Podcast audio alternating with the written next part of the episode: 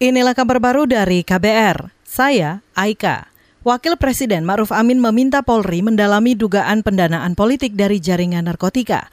Ini disampaikan Ma'ruf merespon pernyataan Bares Krim Polri yang mencurigai adanya indikasi pendanaan politik pada pemilu 2024 dari jaringan narkotika. Ya, yang penting didalami saja dulu. Ya, supaya kalau memang ada indikasi, ada nanti saya kira Polri akan bisa mempertimbangkan kapan saatnya diperlukan. Ya, jadi sekarang didalami betul sampai betul yakin faktanya jelas. Saya kira mereka tahu kapan harus harus harus membuka kalau itu diperlukan untuk dibuka. Itu tadi Wakil Presiden Ma'ruf Amin. Dugaan soal adanya indikasi pendanaan politik pada pemilihan umum 2024 dari jaringan narkotika awalnya disampaikan Wakil Direktur Tindak Pidana Narkoba Bares Krim Polri, Jayadi. Pernyataan itu disampaikan Jayadi saat membuka rakernis fungsi reserse narkoba Polri di Kuta, Badung, Bali belum lama ini.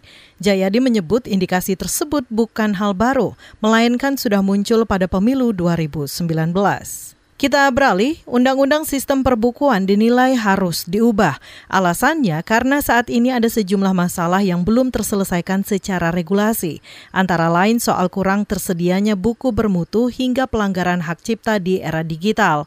Pernyataan tersebut disampaikan Kepala Pusat Perancangan Undang-Undang Badan Keahlian DPR, Lydia Suryani Widayati dalam sebuah diskusi hari ini. Adanya PDF-PDF itu bagaimana gitu ya? Nasib penerbit, nasib penulisnya, ya kan itu sebetulnya pelanggaran hak cipta juga. Kemudian juga pembuatan smart book ini juga e, merupakan permasalahan termasuk juga perpustakaan ini belum tersedia di tiap sekolah. Ini bagaimana upaya pemerintah meningkatkan literasi kalau sarana prasarana juga tidak mendukung. Kepala Pusat Perancangan Undang-Undang Badan Keahlian DPR, Lydia Suryani Widayati menambahkan perubahan atas Undang-Undang Sistem Perbukuan sudah masuk daftar program legislatif nasional tahun 2020-2024. Beberapa substansi perubahan Undang-Undang Sistem Perbukuan di antaranya mencakup kewenangan pemerintah mengembangkan literasi. Lydia berharap revisi aturan bisa menjamin tersedianya buku bermutu, murah, dan merata. Kita beralih ke informasi lainnya. Puluhan ribu warga yang terdampak lumpur lapindo masih menderita hingga saat ini. Perwakilan warga Porong, Sidoarjo, Jawa Timur, Harwati menjelaskan, bayi-bayi yang dilahirkan warga korban lumpur lapindo terlahir kurang sehat alias stunting.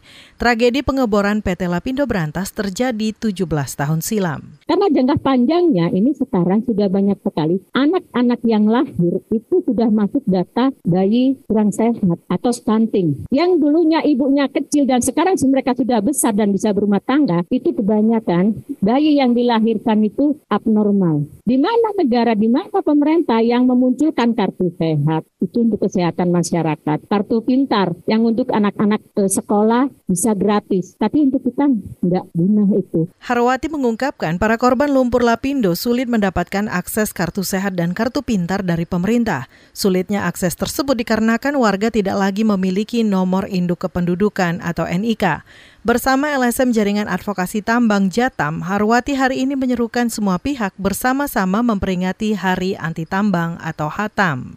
Demikian kabar baru dari KBR. Saya Aika.